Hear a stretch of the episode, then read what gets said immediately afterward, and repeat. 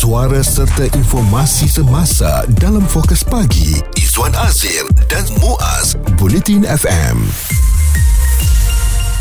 baru-baru ni saya ke kedai haiwan peliharaan ya pet untuk dapatkan uh, makanan untuk kucing saya si Toby. Dan dekat situ uh, kedai berkenaan memang menyediakan pusat untuk apa ni kita hantar kucing-kucing kita ni boarding uh, sebagai contoh kalau kita nak pergi outstation ke atau tak ada dekat rumah ke jadi kita boleh tinggalkan kucing kita dekat situ.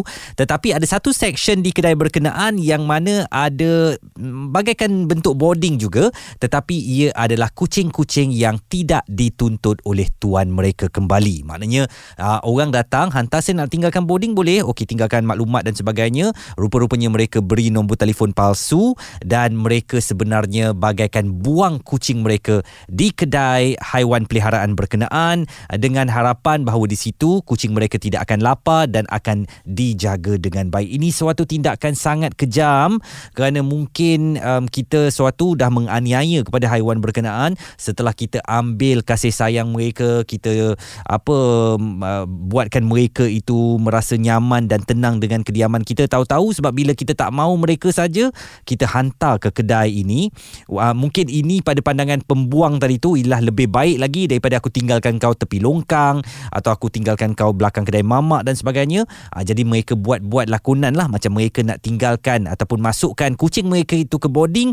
Tetapi sebenarnya hasrat hati mereka untuk meninggalkannya uh, dan uh, mereka tak mau lagi kepada haiwan peliharaan itu. Dan bagi mengelakkan kejadian itu daripada terus berlaku ya, nampaknya Selangor kini memiliki perancangan untuk melarang operasi kedai haiwan daripada menjual kucing dan anjing bagi pasaran di negeri tersebut.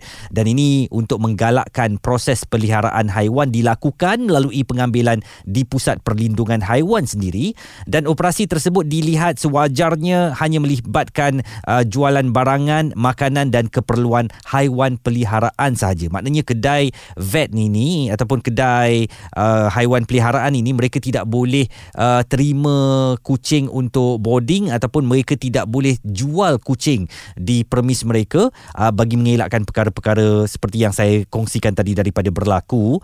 Uh, sebuah akhbar melaporkan cadangan tersebut telah dizahirkan jawatan kuasa tetap kerajaan tempatan, pengangkutan awam dan pembangunan Kampung Baru Selangor pada sidang Forum Pengurusan Anjing Terbiar Selangor 2023 pada minggu ini. Bagaimanapun cadangan tersebut masih di peringkat penelitian ya dan akan dimaklumkan dari semasa ke semasa. Ah, setakat ini Kerajaan Negeri Selangor melihat sekiranya setiap wakil tempatan menjalankan aktiviti kesedaran program pengambilan haiwan peliharaan, situasi sedemikian secara langsung akan membantu negara mengurangkan kadar pembuangan haiwan peliharaan dan sekaligus menyokong pengambilan haiwan ini di pusat perlindungan yang tersedia di negara tanpa perlu melibatkan sebarang kos pembelian yang tinggi. Saya rasa saya sokong juga kepada usul ini supaya pemilik-pemilik haiwan peliharaan yang tak bertanggungjawab macam tadilah tak akan mengambil kesempatan yang mudah untuk meninggalkan haiwan mereka dengan harapan nanti akan ada orang lain yang beli dan pelihara kesian nasib kucing-kucing itu ya. Dan saya lihat pun wajah mereka, wajah kucing-kucing itulah ya sugul saja uh, melihat-lihat keluar cermin kalau tuan mereka datang ambil mereka kembali ini sebagai seorang pencinta haiwan lah ya. Sedih rasa hati ini. Isu terkini dan berita semasa hanya bersama Izwan Azir dan Muaz Bulletin FM dalam jam ini kita sedang memperkatakan tentang cadangan larangan penjualan kucing dan anjing di kedai haiwan. Ini adalah susulan daripada tindakan beberapa pemilik haiwan yang kononnya nak letakkan haiwan mereka uh, sebagai boarding di kedai haiwan berkenaan tetapi sampai sudah mereka tidak menuntut kembali haiwan peliharaan mereka. Dan ini telah menjadi bagaikan satu taktik baru ya untuk owner ataupun pemilik haiwan peliharaan ini untuk membuang um, si comel ini sama ada kucing atau anjing dengan cara yang terhormat kononnya uh, iaitu dengan buat-buat kami nak tinggalkan mereka di boarding. Nah ini nombor telefon saya. Uh, setelah itu apabila sudah seminggu dua minggu tidak uh, lagi mereka tuntut haiwan berkenaan dan cuba dihubungi nombor telefon yang mereka tinggalkan tadi rupanya nombor telefon itu adalah nombor telefon palsu. Jadi sekarang kita nak dapatkan pandangan daripada pengurusi Persatuan Haiwan Malaysia, saudara Ari Dwi Andika. Bagaimana agaknya reaksi anda kepada cadangan Selangor untuk mengharamkan penjualan kucing dan anjing di kedai haiwan ini?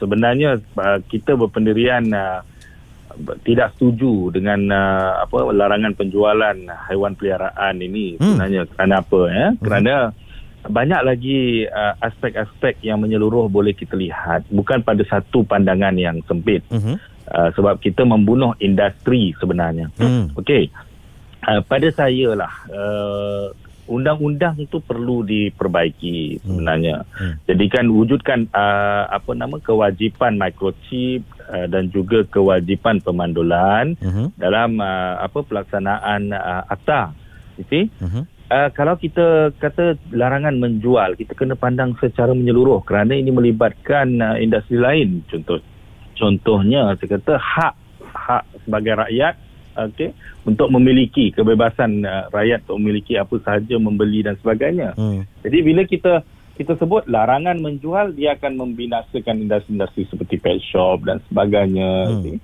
Jadi kalau perbuatan ini uh, nak dilakukan oleh orang yang tak bertanggungjawab, mereka sebenarnya boleh melakukan walaupun kucing dan anjing atau haiwan peliharaan uh, tersebut diadopt daripada mana-mana institusi. Adakah kita nak melarang pula orang adopt? Hmm. Ya, kerana ini soal tanggungjawab. Saya rasa pendidikan pertama, penguatkuasaan undang-undang dan kedua, perlu menyelaraskan undang-undang yang mewajibkan sebahagian-sebahagian tindakan tertentu untuk mengekang masalah pembuangan haiwan peliharaan. Hmm.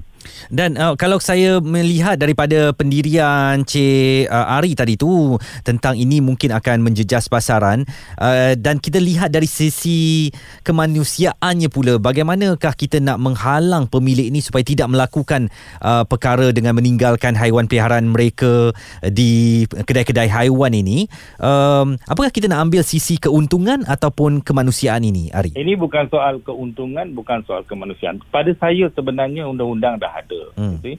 Cuma saya nampak tindakan proaktif memper perbaiki apa tata cara mengelolakan penguatkuasaan undang-undang dan penyiasatan tadi perlu diperbaiki. Jangan kita letakkan uh, kita mangsakan keadaan ini pada satu pihak iaitu pengguna, Hmm. iaitu rakyat. Hmm. Tapi kita kita kena pandang dari aspek perundangan. Maknanya adakah penguatkuasa tadi menjalankan undang-undang yang sebaiknya? Hmm. Menguatkuasakan undang-undang sebaiknya. Jadi kalau kita mengambil jalan mudah umpama uh, kencing manis ya, disebabkan oleh nasi, adakah kita nak melarang penjualan nasi? Hmm. Jadi, jadi jangan sekat apa-apa kebebasan rakyat see, untuk melakukan aktiviti-aktiviti ekonomi, aktiviti hobi dan sebagainya. Ini satu benda yang saya kira tidak sihat. Yang perlu adalah satu penguatkuasaan undang-undang, satu ketegasan penguatkuasaan undang-undang dan kita kena pandang dari satu aspek yang lain iaitu ini, industri ini dah berjalan. Cuma adakah pihak berkuasa menjalankan uh, apa amanah dan juga tugas mereka dengan baik? Okey. Jadi saya kata tak adil letakkan masalah ini pada satu pihak macam saya cakap tadi. Okey. Uh, kalaupun sekalipun tidak ada penjualan haiwan peliharaan tapi kalau mereka kutip di tepi jalan dan memangsakan juga haiwan ini adakah kita nak salahkan jangan kutip haiwan di tepi jalan pula. Fokus pagi Izwan Azir dan Muaz komited memberikan anda berita dan info terkini Bulletin FM. Dalam jam ini kita sedang memperkatakan tentang cadangan negeri Selangor untuk larang penjualan kucing dan anjing di kedai haiwan. Sebaliknya Selangor meminta uh, sekiranya anda ingin mencari haiwan peliharaan anda perlu terus uh, dapatkannya di pusat perlindungan haiwan sendiri dan ini bagi memastikan kebajikan haiwan ini sentiasa terjaga. Dan ada satu Twitter ni daripada Min Min uh, yang menulis uh, anda betul-betul kena stop beli kucing dan anjing weh they uh, this is where most of them come from. Even pet shop beli from backyard breeders uh, dia kata nak sangat British uh, short hair kan? Tengok ni please stop buying uh, dan anda boleh uh, mulakan untuk adopt mereka. Uh, dan gambar-gambar yang disertakan ini memang uh, keadaan yang sangat uh, simpati bagaimana uh, British short hair ini ya atau kucing-kucing lain Maine Coon dan sebagainya dalam keadaan yang sangat sempit. Dan ini sebenarnya mungkin menimbulkan kebimbangan kerajaan Selangor. Dan saya masih lagi bersama dengan tetamu pada pagi ini saudara Ari Dwi Andika pengurusi Persatuan Haiwan Malaysia bagaimana anda agaknya anda melihat keresahan orang ramai ini yang katanya tak payah beli ya tetapi adopt haiwan berkenaan Saya pandang begini, uh, even kita di Persatuan Haiwan Malaysia ada shelter yang dinamakan Gallery Animal Malaysia. Mhm. Jadi uh, saya lihat ini ini saya ulang kali berkatakan ini soal pertama tanggungjawab kesedaran. Hmm. Jadi kesedaran tanggungjawab tadi. Kalaupun sekali mereka kutip kucing di shelter Mhm. ataupun adopt dari shelter namun uh, kesedaran tu tidak wujud.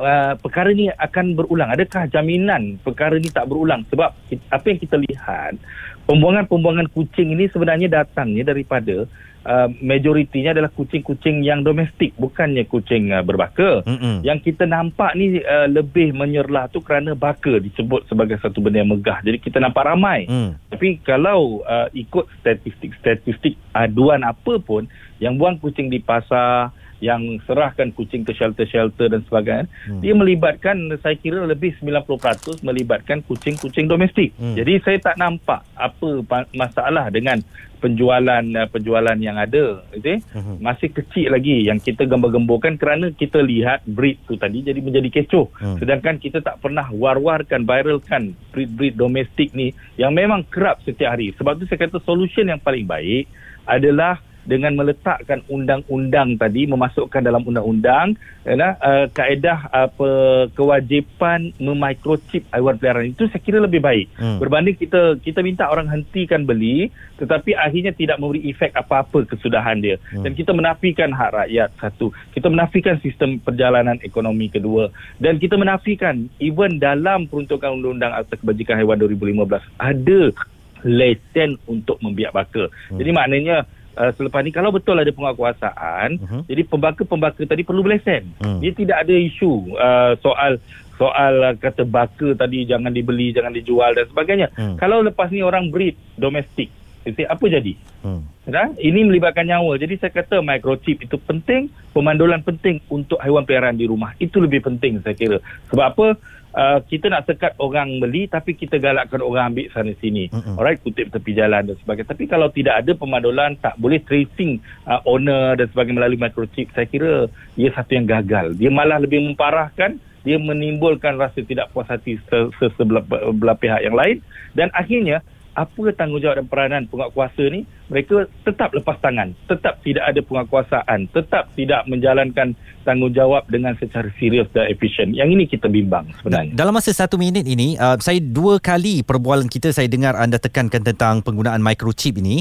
Apakah anda fikir dengan uh, penggunaannya nanti boleh uh, meminimumkan atau seterusnya mengekang pembuangan haiwan-haiwan ini daripada dilakukan, Ari? Okey, ia salah satu punca kerana apa? Dari situ kita boleh trace siapa pemilik haiwan yang di jalanan. Hmm. Jadi dari situ penguasaan tu lebih mudah untuk di dijalankan. Kerana apa? Sebelum ni dikatakan bahawa pembuangan-pembuangan haiwan ni tak kira berbaka atau tidak berbaka adalah satu mustahil sebab apa? Untuk mengesan, menjejak pemilik-pemilik ini Hmm. especially terutamanya kalau pemilik ini melakukan pembuangan secara sorok-sorok secara senyap di tempat yang gelap dan Hmm. sebagainya tidak ada uh, owner tracing boleh dilakukan Mm-mm. jadi saya kata soal boleh me- mengekang terus uh, pelakuan jenayah pembuangan haiwan ini uh, apa boleh boleh berlaku atau tidak itu bukan persentage yang saya jamin tetapi kaedah dan, dan juga pelaksanaan undang-undang itu dapat dijalankan dengan baik Mhm. dan bila uh, undang-undang tadi dapat dilaksanakan dijalan dengan uh, dikuatkuasakan dan dijalankan dengan baik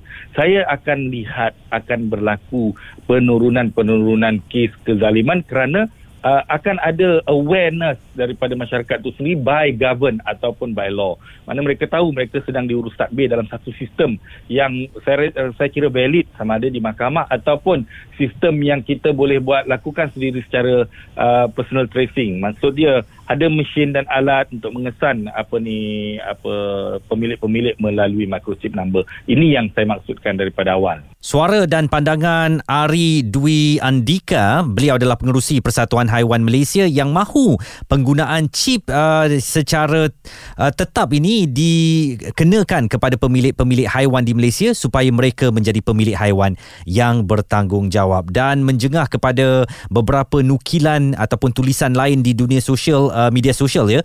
Uh, Manikem Lecumanan juga mengatakan bahawa cadangan yang diberikan oleh kerajaan Selangor itu paling bijak kerana ini akan dapat uh, menguatkuasakan suatu undang-undang yang mana kebajikan kucing dan anjing ini daripada dikurung berbulan-bulan bertahun-tahun supaya mereka akan segera dapat kebebasan. Jadi kita harapkan yang terbaik, kita perlu menjadi pemilik haiwan yang bertanggungjawab dan kalau kita awalnya sayang mereka, biarlah kita sayang mereka sampai ke hujung hayat mereka dan janganlah tengah jalan sebab kita dah tak boleh sara mereka, kita dah tak sayang lagi kepada mereka, kita tinggalkan mereka di sana sini. Pendapat, komen serta perbincangan fokus pagi Izwan Azir dan Muaz Bulletin FM.